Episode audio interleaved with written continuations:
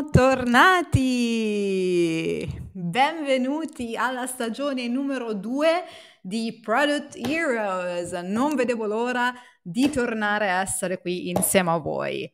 Product Heroes, lo sapete, è la prima tech community dedicata al prodotto che parla italiano. Se volete rimanere aggiornati con noi su tutte le nostre news e i prossimi live, iscrivetevi al canale qua sotto e cliccate la campanella a fianco.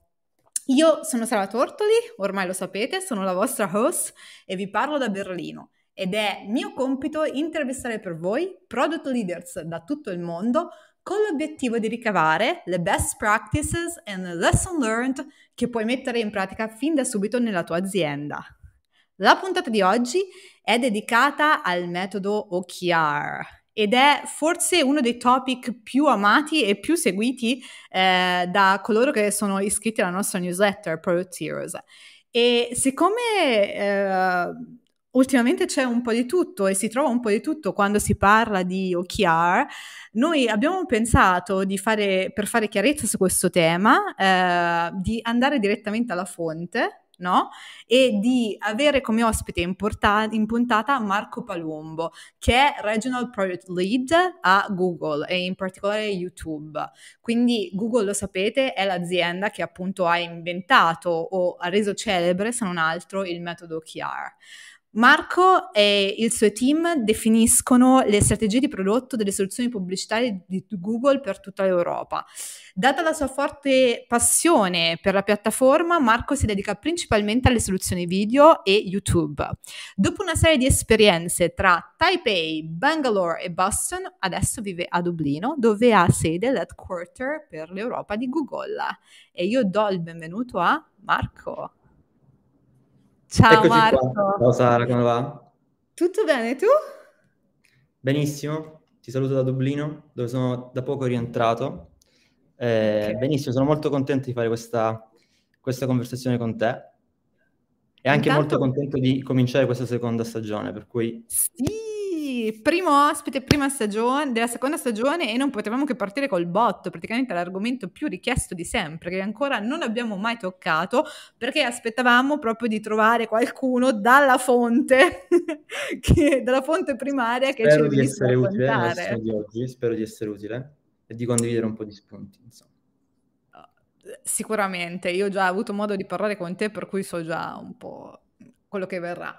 Eh, nel frattempo, salutiamo tutte le persone che si stanno collegando adesso da casa e invitiamo tutti a utilizzare la chat, eh, il box domande, per eh, inviarci eh, tutte le vostre domande, curiosità, eccetera, Marco e noi via via durante il corso della puntata le, le riproporremo. Ok? Quindi non esitate, questa è la vostra golden chance per fare domande da chi OKR li implementa e li fa nell'azienda principe, no?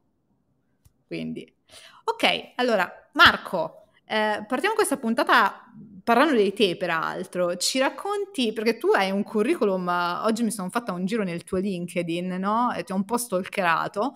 Eh, tu hai un curriculum di tutto rispetto, abbastanza blasonato, no? Ci racconti questo tuo Allora, partiamo percorso? dal pre- certo ti- vi racconto, cioè ti racconto con molto piacere. Partiamo dal presupposto che eh, io lavoro per YouTube, ma è la prima YouTube live che faccio, per cui non so esattamente come comportarmi. Sono un po' emozionato per questo, però speriamo di scioglierci con, con il tempo che passa, insomma. Sei tra amici, non ti preoccupare. Ehm, con piacere ti racconto un po', se vuoi, il mio percorso. Ehm, percorso che è abbastanza simile in realtà a quello dei miei colleghi, eh, quindi un, po' di esperienze internazionali prima di entrare un po' nel mondo corporate, circa cinque anni fa.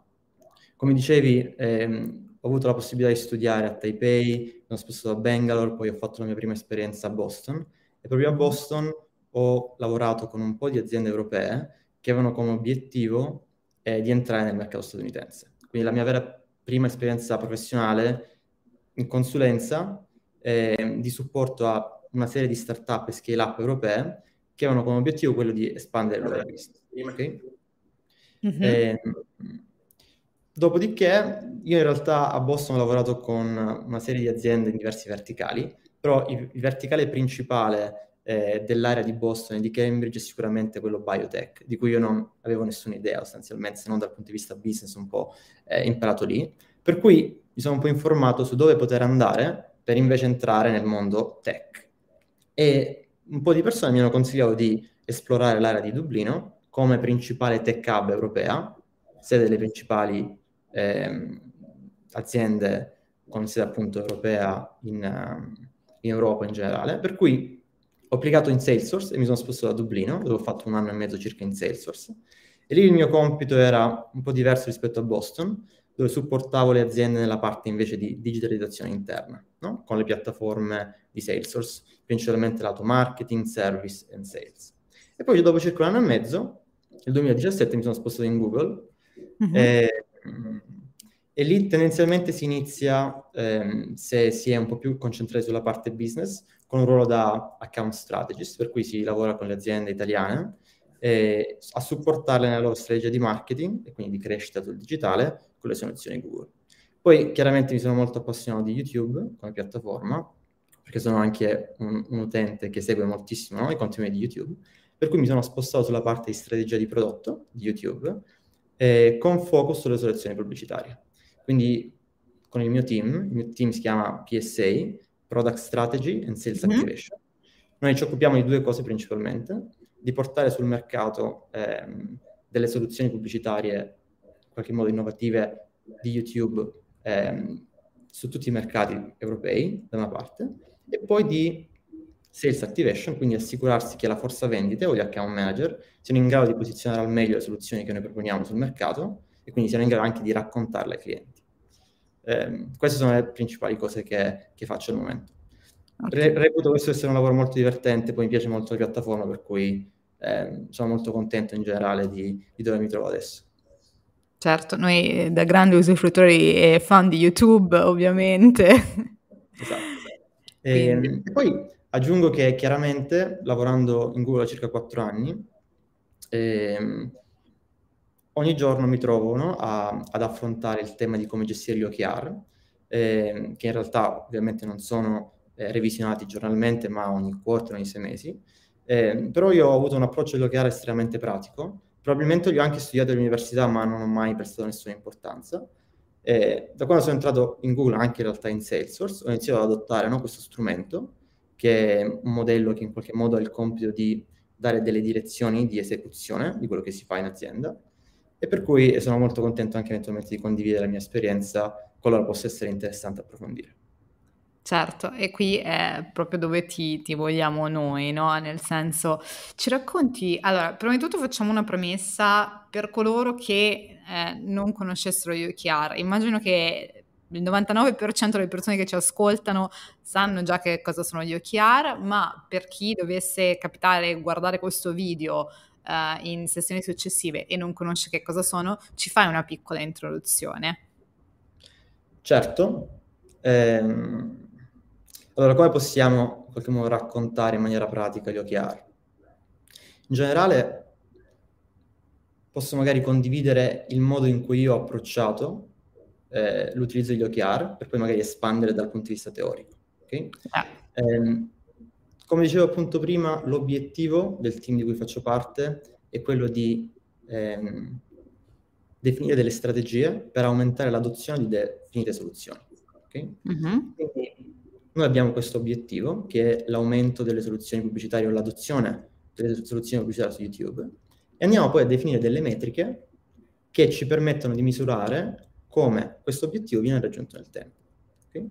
Per cui il concetto dello, del mondo degli OKR che sta per Objective and Key Results, è quello di aiutare un team o un individuo a definire quello che è un obiettivo di riferimento e quelle che sono le metriche per raggiungere quell'obiettivo.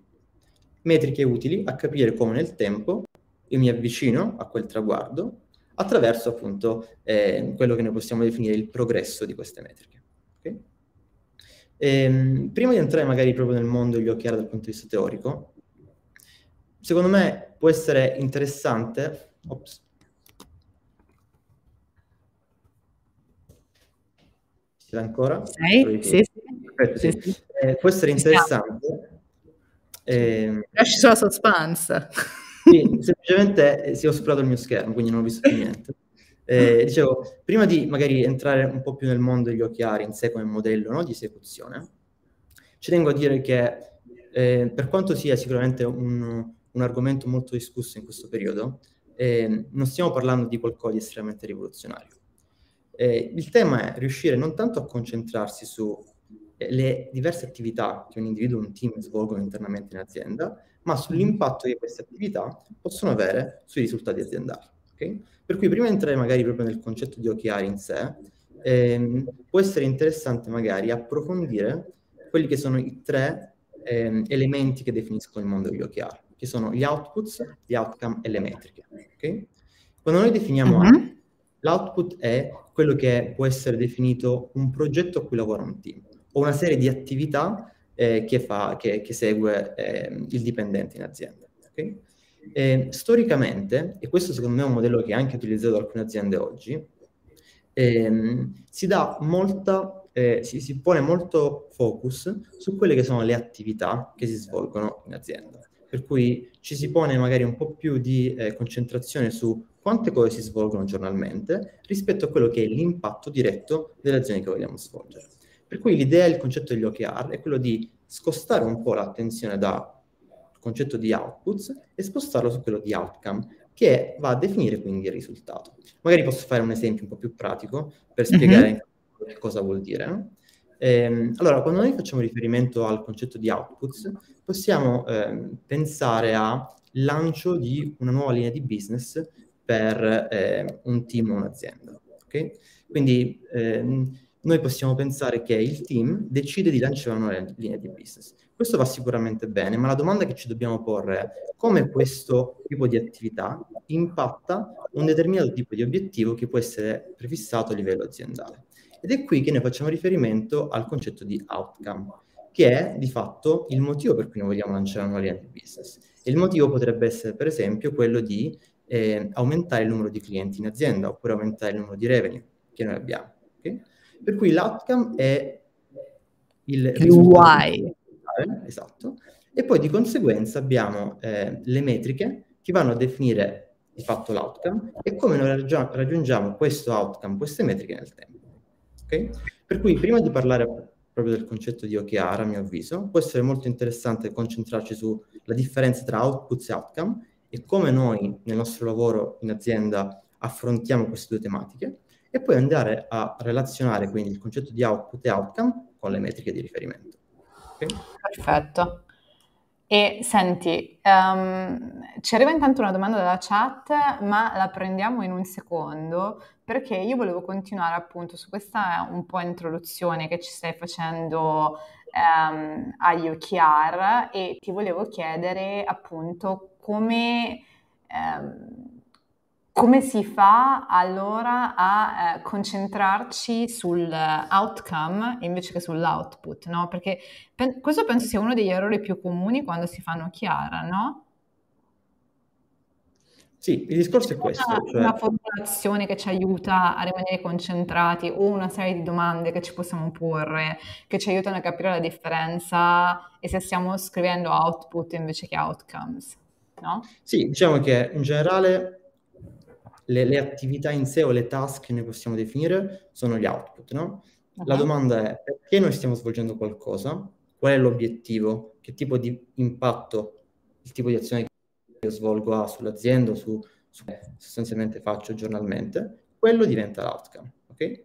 Una volta capita questa distinzione tra output e outcome, cioè non è tanto importante quante cose faccio, ma l'impatto che queste hanno nel tempo, allora possiamo poi approfondire il concetto di OKR dando appunto priorità al valore che le mie azioni portano in azienda rispetto a ehm, quell'approccio a lista della spesa che invece prioritizza il numero di attività che svolgo.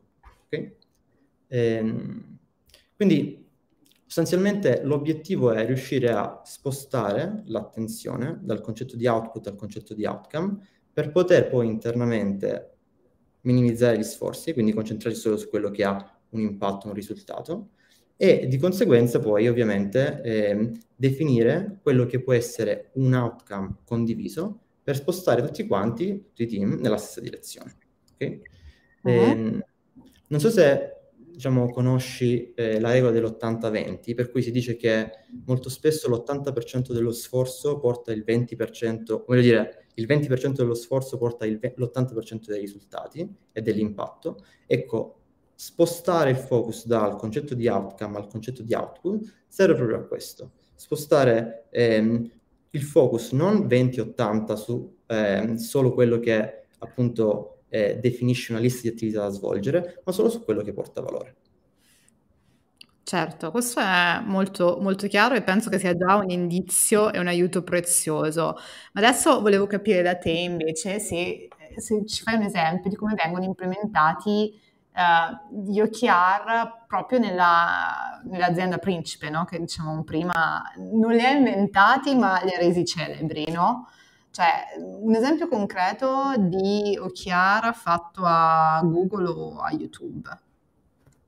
Ok, allora, come puoi immaginare, in Google ehm, la, la, struttura aziendale è molto complessa. Di mhm. conseguenza anche la definizione degli OKR in sé è un processo eh, che richiede un forte sforzo no? nella definizione degli obiettivi. Ehm, diciamo che una volta capito il concetto appunto di output, outcome e metrica, ci si può poi spostare sul concetto di OKR, che sta, come forse abbiamo detto prima, Objective and Key Results. La, la, la, l'attività qui sta appunto nel concentrarsi su quello che è l'obiettivo a livello aziendale, e questo ovviamente viene fatto anche in Google, ehm, quello che è l'obiettivo, l'obiettivo ha alcune caratteristiche eh, che permettono a tutti quanti di capire esattamente in che direzione stiamo andando, e per ogni obiettivo poi andiamo a eh, definire due, tre key results, che sono le metriche che ci permettono di andare appunto in una direzione condivisa.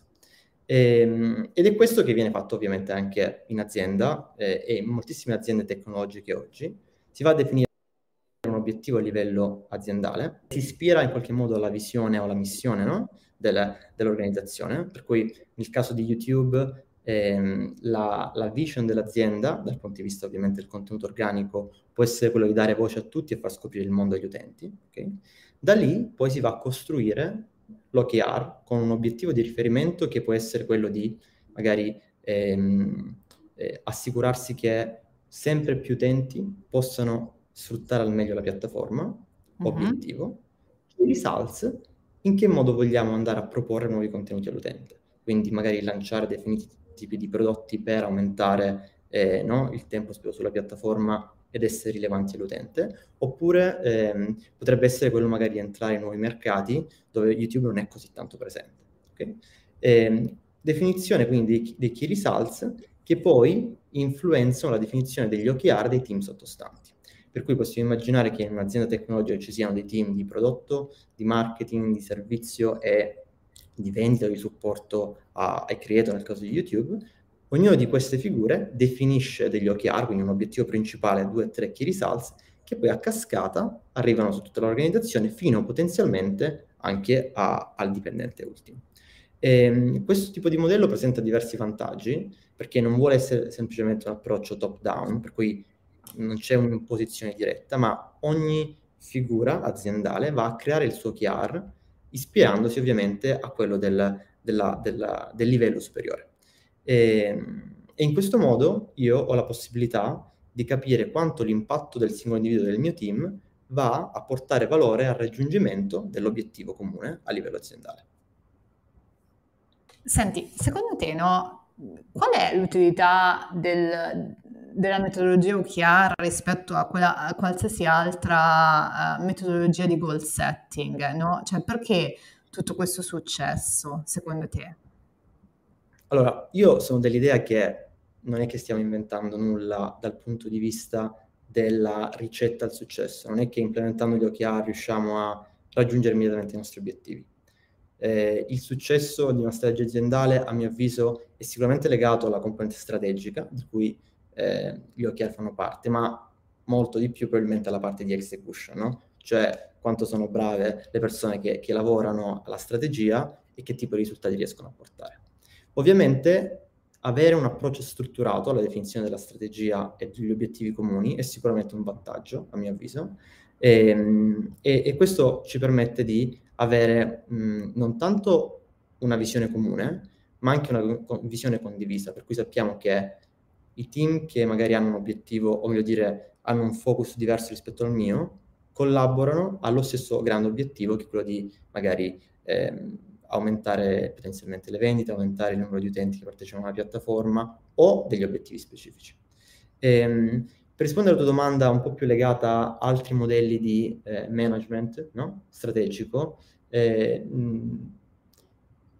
il, il, ovviamente ci sono diversi modelli su cui ci si può concentrare. Eh, prima di quello degli OKR, quindi intorno agli anni 70-80, eh, era molto famoso il modello del management by objective, che è un approccio abbastanza simile all'OKR, ma ha una serie di svantaggi, il fatto di essere totalmente top down, per cui in qualche modo gli OKR, definiti quindi, come dire, gli obiettivi dei singoli individui dei team venivano appunto imposti, e, ehm, e non c'era quindi una componente di feedback dal basso, cosa che invece è naturale nel concetto degli OKR, perché come dicevo prima è importante che tutte le figure aziendali vadano a creare i propri OKR. Okay? Quindi diciamo, questo, questo, è il concetto. Altri approcci ehm, alla, alle attività di definizione strategica un po' del, del, del, business sono invece molto più legati all'attività proprio di task. No? Quindi si dà priorità e si premia la quantità di lavoro svolto rispetto all'impatto che invece l'attività può avere a livello aziendale.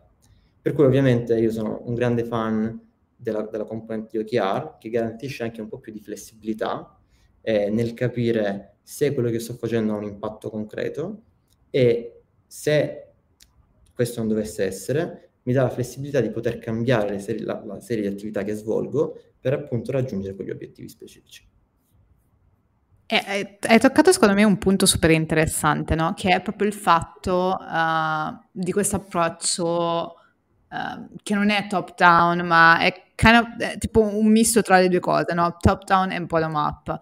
E la mia domanda è come da come si fa dai, in maniera efficace, no? Perché questo è, è, secondo me forse la parte più difficile, è come si fa dal vertice aziendale uh, far arrivare gli OKR ai singoli team e poi soprattutto quanto i singoli team, forse sono due domande in una, ma uh, quanto i singoli team poi sono veramente in grado di definire i loro OKR, quanta manovra di libertà hanno, ecco.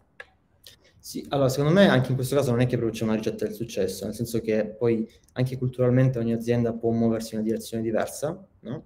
E secondo me deve adottare la strategia che funziona di più. Per cui questi sono comunque modelli che permettono di avere una flessibilità anche nel definire quello che funziona e quello che non funziona e poi di conseguenza anche muoversi di conseguenza. E, mh, cosa, cosa, posso dire in questo senso? Eh, l'approccio alla definizione di OKR è sicuramente quello top down, per cui si dà mh, la priorità a quello che viene in qualche modo definito a livello ehm, eh, aziendale. Quindi l'azienda definisce dopo una missione l'objective in key results. Per ogni key results i diversi team che ovviamente eh, si concentrano su anche diverse funzioni aziendali eh, possono definire il loro OKR eh, cercando di supportare quella che è la missione e l'OKR principale. Okay? Eh, questo succede quindi a cascata, per cui i diversi team definiscono quelli che sono eh, le diverse organizzazioni definiscono quelli che sono gli OKR di team e di conseguenza quello che è l'OKR eh, dei potenziali singoli individui e dei dipendenti. E, ehm, storicamente ci sono due approcci possibili a questo, cioè un approccio legato alla definizione degli OKR solo per organizzazione e team. Questo serve per dare una direzione comune e, ehm, e questi, questa metodologia permette di non dover concentrare l'OKR necessariamente su ehm, bonus o performance review. Ci sono anche aziende che però decidono di utilizzare il concetto dell'OKR anche come eh, un modo di analizzare eh, come i diversi dipendenti performano nel tempo e che tipo di valore portano e di conseguenza poi premiare chi porta più valore sostanzialmente. Ma secondo te qual è l'approccio giusto? Cioè, legare gli OKR alla compensazione oppure, oppure no? E, e, allora come si valuta il contributo di, di, un individuo o come può essere compensato, no? Allora, secondo me dipende anche molto dalla funzione aziendale, però è importante non legare necessariamente gli OKR alla compensation no? o ai diversi bonus. Eh, questo perché l'attività di definizione degli OKR deve essere un'attività che parte dall'individuo, cioè io devo creare il mio OKR, ok? E per farlo devo potenzialmente utilizzare anche delle linee guida dettate dai miei bonus dai miei target. Però se io decido quali sono i miei OKR, il rischio è che io possa definire gli OKR troppo semplici, che quindi raggiungerò sicuramente, perché so che questi OKR sono necessariamente legati al bonus. Se invece io definisco gli OKR in base al tipo di approccio che posso avere al mio lavoro, il tipo di impatto che posso avere nel tempo, definendo degli OKR che sono realistici, allora lì io non mi concentro tanto su fare game the system, cioè assicurarmi di fare il 100% dei miei OKR, ma di effettivamente portare, lavoro, eh, portare valore.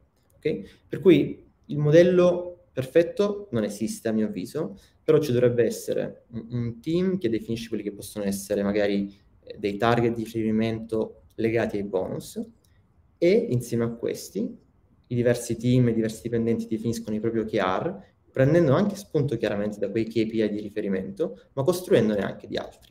Ecco perché quando, facciamo, quando costruiamo i nostri OKR ci sono due potenziali modelli che si possono seguire, no? E a mio avviso ogni quarter, ogni sei mesi, quando noi costruiamo i nostri OKR, dovremmo avere due gruppi di OKR diversi. Quelli che noi definiamo roof shot OKR, quelli che potenzialmente definiamo moonshot OKR. E adesso poi spiego anche perché secondo me questo è un modello che funziona particolarmente bene. Allora, i roof, i roof, rooftop, rooftop, roof shot sarebbe cer- eh. eh. miriamo al soffitto, miriamo al tetto e poi oppure miriamo alla luna, no? Allora, i rooftop OKR hanno ehm, una probabilità di essere eh, raggiunti molto alti, molto alta, eh, però allo stesso tempo magari eh, facciamo riferimento delle attività che sono core no? in quello che svolgiamo.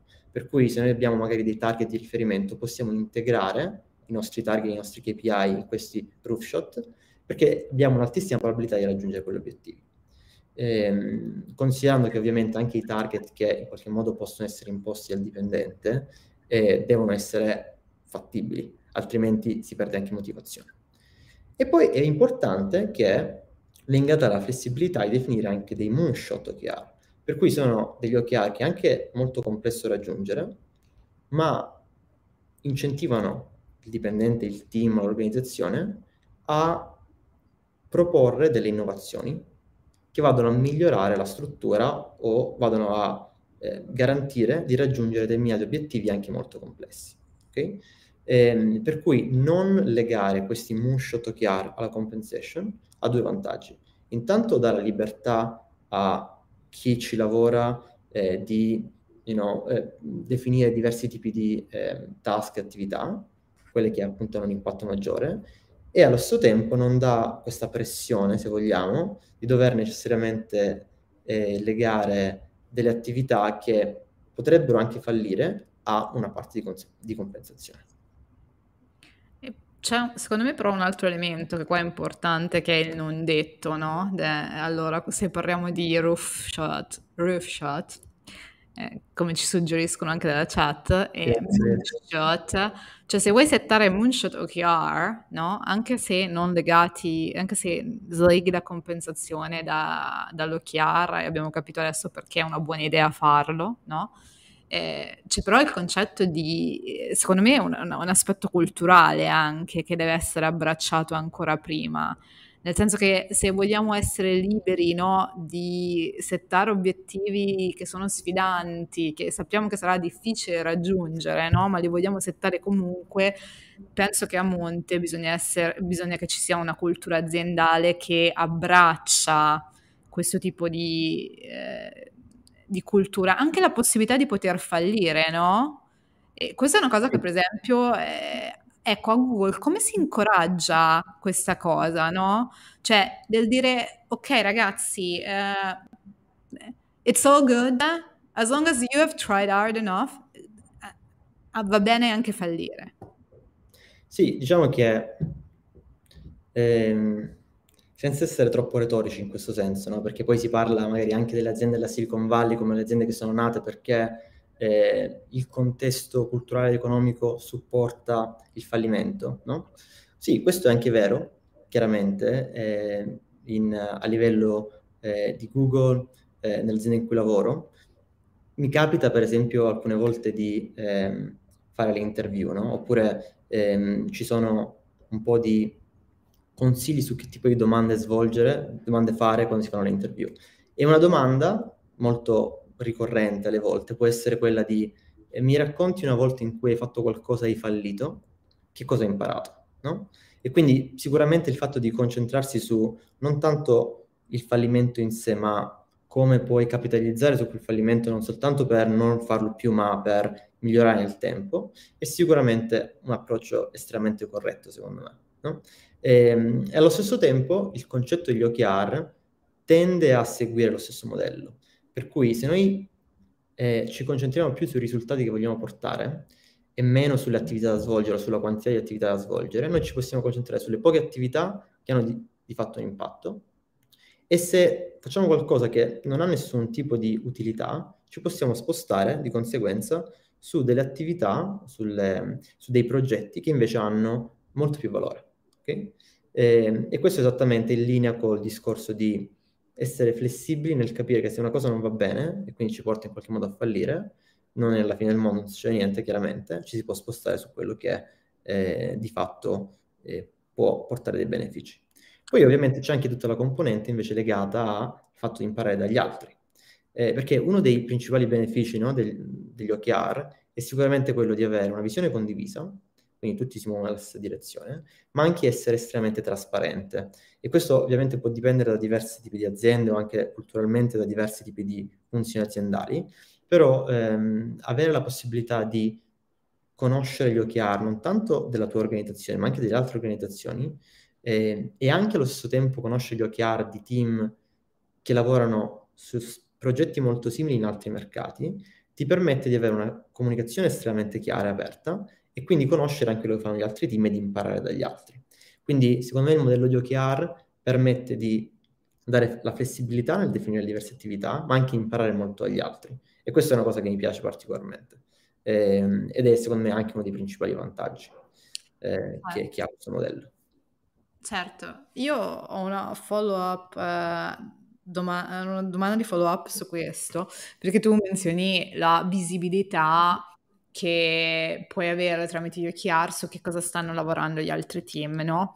Ma in certo. aziende, questo, in startup magari questo succede meno perché ci si conosce tutti ed è facile coordinarsi ma in strutture complesse e insomma gran, di una certa grandezza, no? dove c'è un bel numero di team, no? 50, 60, 80, 90 team, eccetera.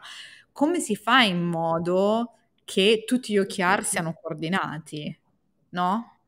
Sì, diciamo che no, ognuno setta quelli che vogliono. Sì, sì, non è facile, certamente, e, e questo secondo me è una cosa che eh, può essere in qualche modo applicata non soltanto a Google, ma in, tutti, in tutte le aziende corporate molto grandi, cioè rendere eh, gli OKR e la direzione che si segue dal punto di vista strategico condivisa.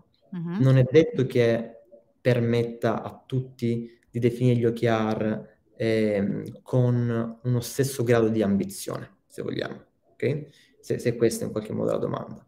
Per cui sicuramente il fatto di ispirarsi al team eh, o all'organizzazione eh, a livello superiore permette ovviamente di eh, definire una, una, roadmap di attività che sia in linea con quello che fanno gli altri e allo stesso tempo, secondo me, integrare negli OKR anche ehm, le attività e KPI target del ruolo sicuramente aiuta a, a rendere in qualche modo l'attività condivisibile ma anche ehm, omogenea in tutta l'organizzazione.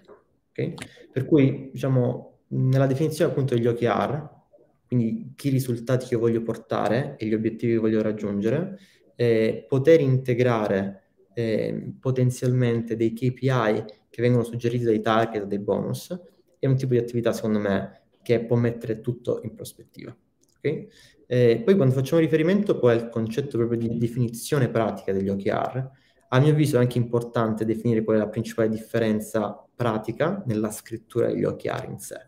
Okay? Mm-hmm. Eh, per cui non so se può essere interessante, però in generale noi dobbiamo definire un obiettivo che a mio avviso, a mio avviso deve in qualche modo eh, essere legato al key results del livello superiore. L'obiettivo è importante che sia chiaro, preciso, ma che abbia anche degli aspetti qualitativi, no? Eh, quindi che sia in qualche modo stimolante e possa dare una, diva- una direzione oltre che motivare i esempio? team quanto cercano di, di, di seguirlo.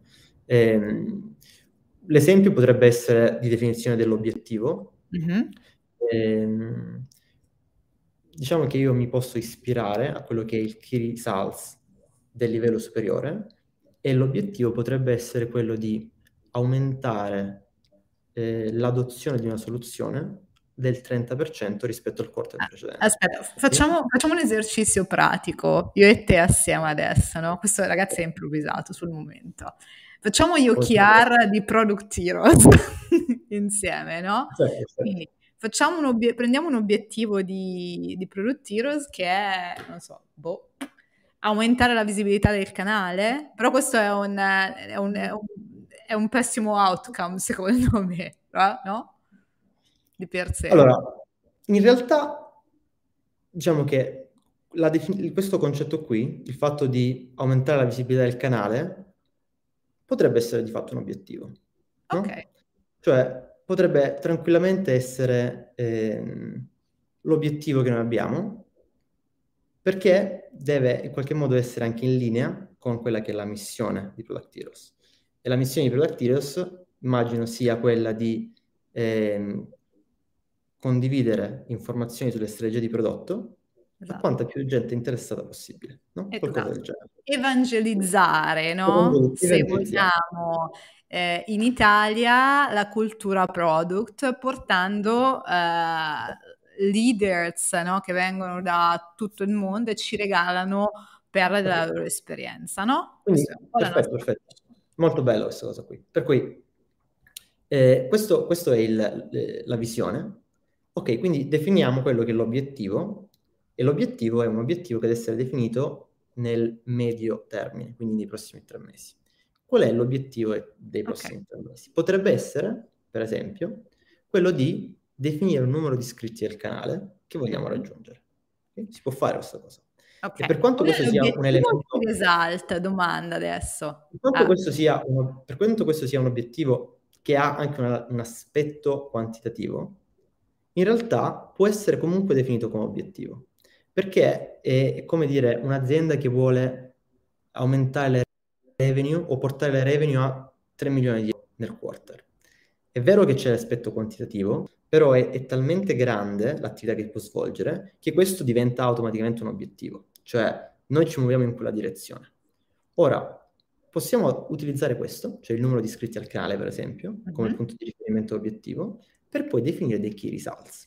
E qui ovviamente quando noi scriviamo gli OKR ci dobbiamo un po' pensare, è difficile improvvisare, no? Quelli che okay. possono essere key results, però i key results potrebbero essere quelli di avere, eh, seguire magari le linee guida di YouTube ed avere almeno un video sul canale ogni settimana. Ok. okay. Questo potrebbe essere un approccio. Ok. Quindi questo è il, prim- il primo key results che vogliamo seguire. Un video a settimana. Mm-hmm. E il secondo key results, se vogliamo definirne due, potrebbe essere quello, per esempio, di, ehm, di raggiungere... Aumentare il numero di condivisioni. Esatto, raggiungere 5.000 persone sui social con quel contenuto settimanalmente. Io spero che Marco Imperato nel frattempo si stia segnando. Poi magari ci pensiamo un attimo, però in generale questo potrebbe essere un ottimo approccio. Ora, immaginiamo che ci siano due o tre figure che lavorano al raggiungimento di questi key results. Il primo sappiamo essere un video per eh, una settimana e l'altro è 5.000 utenti raggiunti. Ok? Ok. Quindi cosa succede? Che ci sono due figure, una figura che si occupa di eh, lavorare con potenziali esperti che vanno a fare le interviste mm-hmm. e un'altra figura che ha come obiettivo quello di definire quelli che sono i social che hanno una copertura maggiore e definire una strategia per raggiungere questi 5.000 iscritti. Quindi le due figure definiscono i propri OKR. Primo OKR, prendendo spunto da quello del livello superiore, eh, obiettivo, un video al canale a settimana, uh-huh. key results, contattare 10 potenziali esperti a settimana. Secondo key result, ehm, definire dei contenuti utili per, pross- per le prossime tre settimane, ogni tre settimane, qualcosa del genere. Okay? Per cui singola, il singolo key results potrebbe essere quello di dover contattare 10 persone a settimana che possono fare delle interviste, però noi sappiamo che quel key results che vogliamo influenzare, che vogliamo in qualche modo ottenere nel tempo, raggiungere nel tempo, importa valore all'obiettivo ultimo che si collega anche alla visione del, di Product Heroes di evangel- evangelizzare eh, gli utenti, ok? O persone interessate al concetto di Product Heroes, eh, di strategia di prodotto. Per cui noi possiamo sempre riportare ai diversi livelli superiori il, ehm, il, la singola, il singolo key results dell'ultimo, in qualche modo, dipendente, se vogliamo. Ok? okay. Ehm, vedo una domanda che secondo me può essere sicuramente in linea con quello di cui stiamo parlando. Immaginiamo ci sia una scale up, quindi abbiamo già lanciato un prodotto sul mercato, questo è esattamente quello di cui abbiamo occupato sostanzialmente, no? Il prodotto esiste già, dobbiamo assicurarci che si possa aumentare l'adozione quanto più possibile. Dobbiamo definire una strategia di prodotto, eh, avendo comunque un obiettivo che può essere condiviso tra tutti i team. Però Quindi, qua la domanda è per la prima volta. Cioè, quindi, okay. Sì, io a mio avviso, per quanto magari questa sia la prima volta che questa azienda definisce un OKR, è impossibile che non ci sia stata una mentalità prima legata a un obiettivo da raggiungere, no? L'idea del, dell'OKR è quella di avere una mentalità molto più strutturata e assicurarsi che tutte le figure aziendali sappiano in che direzione andare in maniera collegata tra loro, ok? Però chiaramente un'azienda anche a livello di eh, startup si definisce un obiettivo per partire, non parte tanto per partire, giusto? E quindi sicuramente l'idea è quella di poter per la prima volta adottare una mentalità un po' più strutturata. Quindi qual è l'obiettivo che noi possiamo avere nei prossimi tre mesi? Adesso non so esattamente questa realtà di cosa si occupa, però immaginiamo che sia una realtà che offre una soluzione digitale, no? oppure magari un'agenzia creativa, un'agenzia digitale che offre servizi di marketing. Andiamo no? sempre con Product Heroes perché almeno lo conoscono tutti. Immaginiamo che perfetto. Heroes sia la scale up. Perfetto, perfetto, esatto. E, ehm, se vogliamo magari aumentare l'adozione di una soluzione, eh, l'approccio è definire quello che è l'obiettivo di breve e medio termine, nei prossimi tre mesi, e poi a scalare i key results da collegare agli OKR dei team sottostanti.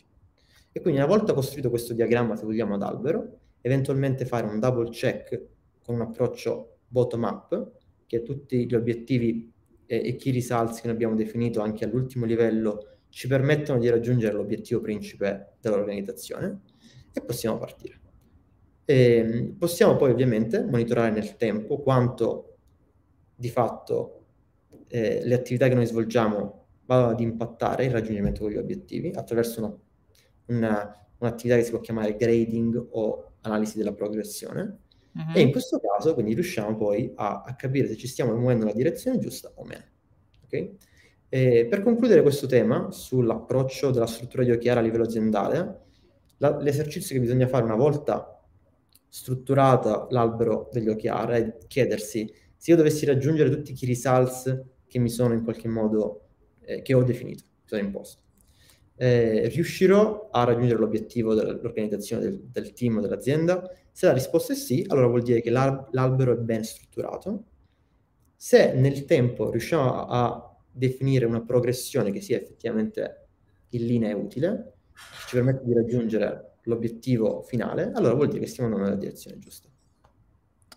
Io eh, nel frattempo ricordo a chi ci sta seguendo a casa che adesso apriamo alle domande dal, dal, pubblico, prendiamo anche quelle che sono state fatte in precedenza e le facciamo tutte a Marco, per cui se avete domande questo è il momento di lasciarle adesso in chat, ora o mai più. Eh, nel frattempo, mentre aspettiamo altre domande che arrivano in chat, eh, c'è una domanda ancora io riguardo alla timeline, no? Per, per UKR. Eh, e sono, sono, di due tipi. Una riguarda il setting, no? Quindi qual è il time frame, no? l'arco temporale in, eh, adatto o migliore per settare gli OKR. Ogni sei mesi, ogni tre mesi, ogni quattro mesi e c'è differenza per esempio tra company level OKR no? e a livello di singolo team, quindi ogni quanto è ottimale cambiarli no? e quindi farne di nuovi. E poi la seconda domanda, sempre riguarda, sempre sulla dimensione temporale, è invece eh, ogni quanto si fa un check-in invece su, sugli OKR, no? E ci si domanda, facevi prima l'esempio del grading, il grading ogni quanto? Solo alla fine o è una cosa che si fa anche durante, no? Come check-in regolare? Secondo me questa è un'ottima domanda perché poi in realtà non è tanto importante definire l'albero degli OKR all'inizio del quarto dell'anno, è più importante assicurarsi che nel tempo si vadano a eh, monitorare i progressi, no? E si possa anche magari cambiare direzione nelle attività che si svolgono. E questa secondo me è la chiave, il valore no? di questo approccio. E allo stesso tempo, sicuramente il fatto di andare a fare una revisione degli OKR e delle performance deve essere un'attività che a un certo punto è quasi naturale nel, nel, nell'ecosistema dell'azienda. Per cui si può definire certamente eh, una revisione settimanale degli OKR, però eh, potrebbe essere un po' forzato no? questo tipo di approccio, perché mm-hmm. magari il tipo di attività che noi svolgiamo eh, è importante che possa essere revisionata ogni due o tre settimane, ogni due mesi, ogni tre mesi, ogni sei mesi. E questo dipende sicuramente dalla funzione aziendale, da come la cultura aziendale imposta le, le business review o le attività che noi svolgiamo no? a livello di performance e allo stesso tempo dalla natura de- del, dell'obiettivo che noi abbiamo. Per cui diciamo che se andiamo a fare riferimento a funzioni aziendali come quelle del marketing, del service, del sales e delle vendite, secondo me è una revisione ogni mese e mezzo delle attività e del progresso, per poi una eh, revisione completa, eventualmente ogni quarter, per poi definire quindi un OKR o due o tre OKR ogni quarter, può avere senso. Funzioni invece molto più legate all'attività di prodotto, di strategia del prodotto, che magari hanno una visione di medio termine, di lungo termine, possono avere una, una, un'analisi a livello di performance di OKR ogni due o tre mesi e il fatto di cambiare, quindi di scrivere gli OKR ogni sei mesi. Okay? Quello che succede potrebbe anche essere dal punto di vista della strategia di prodotto, eh, della parte appunto tecnica, è che si definisce una roadmap di prodotto che può avere magari eh, delle timeline legate all'anno o sull'anno o sui due anni. Quindi noi lanciamo una serie di soluzioni nell'arco temporale di due anni e poi abbiamo le eh, attività legate agli OKR in sé che siano appunto eh, da rivedere ogni sei mesi. Okay? Uh-huh. Quindi c'è secondo me una legge scritta, sicuramente è molto legato a quella che è la cultura aziendale, di analisi delle performance, la natura delle attività che noi svolgiamo. Eh, sicuramente se si parte con gli OKR, a mio avviso, eh, avere una revisione ogni mese e mezzo di quello uh-huh. che succede e ogni, impo- imporsi degli obiettivi eh, ogni quarter, ogni tre mesi, ha molto senso, no? Per assicurarsi che il discorso degli OKR non siano troppo invasivi, non siano vissuti in azienda come eh, un'attività da fare eh, in più, ma che siano in qualche modo visti come un ottimo strumento di check, quindi per valutare quello che stiamo svolgendo, ed eventualmente di revisione delle attività per capire se queste portano effettivamente valore o meno. Ok, clear. Adesso prendo le domande che arrivano dalla chat invece. Allora, la domanda numero uno in realtà è, si ricollega al discorso che facevi prima. Se parliamo di metriche, perché non utilizzare i KPI? Quali sono i vantaggi degli OKR rispetto ai KPI? No? questa è una domanda che eh, so che viene fatta spessissimo, perché dovete sapere che Marco tra l'altro insegna eh, OKR presso eh, il corso che facciamo con eh, Hegemony. Quindi immagino che questa domanda ti venga fatta sempre. Sì, la risposta è dimentichiamo gli acronimi, OKR, KPI, cerchiamo di capire di cosa stiamo parlando, no? E qual è la differenza magari proprio dal punto di vista del merito del concetto di quello di cui ne parliamo. OKR noi facciamo riferimento all'obiettivo di riferimento ed ai, ai key results, che sono appunto lo strumento che noi abbiamo di capire se stiamo andando nella, dire- nella direzione giusta con delle metriche di riferimento. KPI, Key Performance Indicator, sono le metriche che indicano come, ehm, che, che, tipo di, no, KPI eh, sono le metriche che in qualche modo indicano il grado di raggiungimento delle performance che ci siamo imposti. Non è tanto diverso, no? A mio avviso. E dipende anche moltissimo come vengono utilizzati. Noi possiamo definire i key results come dei KPI, per esempio. Okay? Per cui ogni azienda può definire i KPI e gli OKR in modo diverso e a mio avviso non c'è questa grande differenza se non nel merito. Cioè, se un'azienda definisce gli OKR come obiettivi e key results e KPI come invece i target di riferimento e i bonus, allora lì sì, c'è una differenza.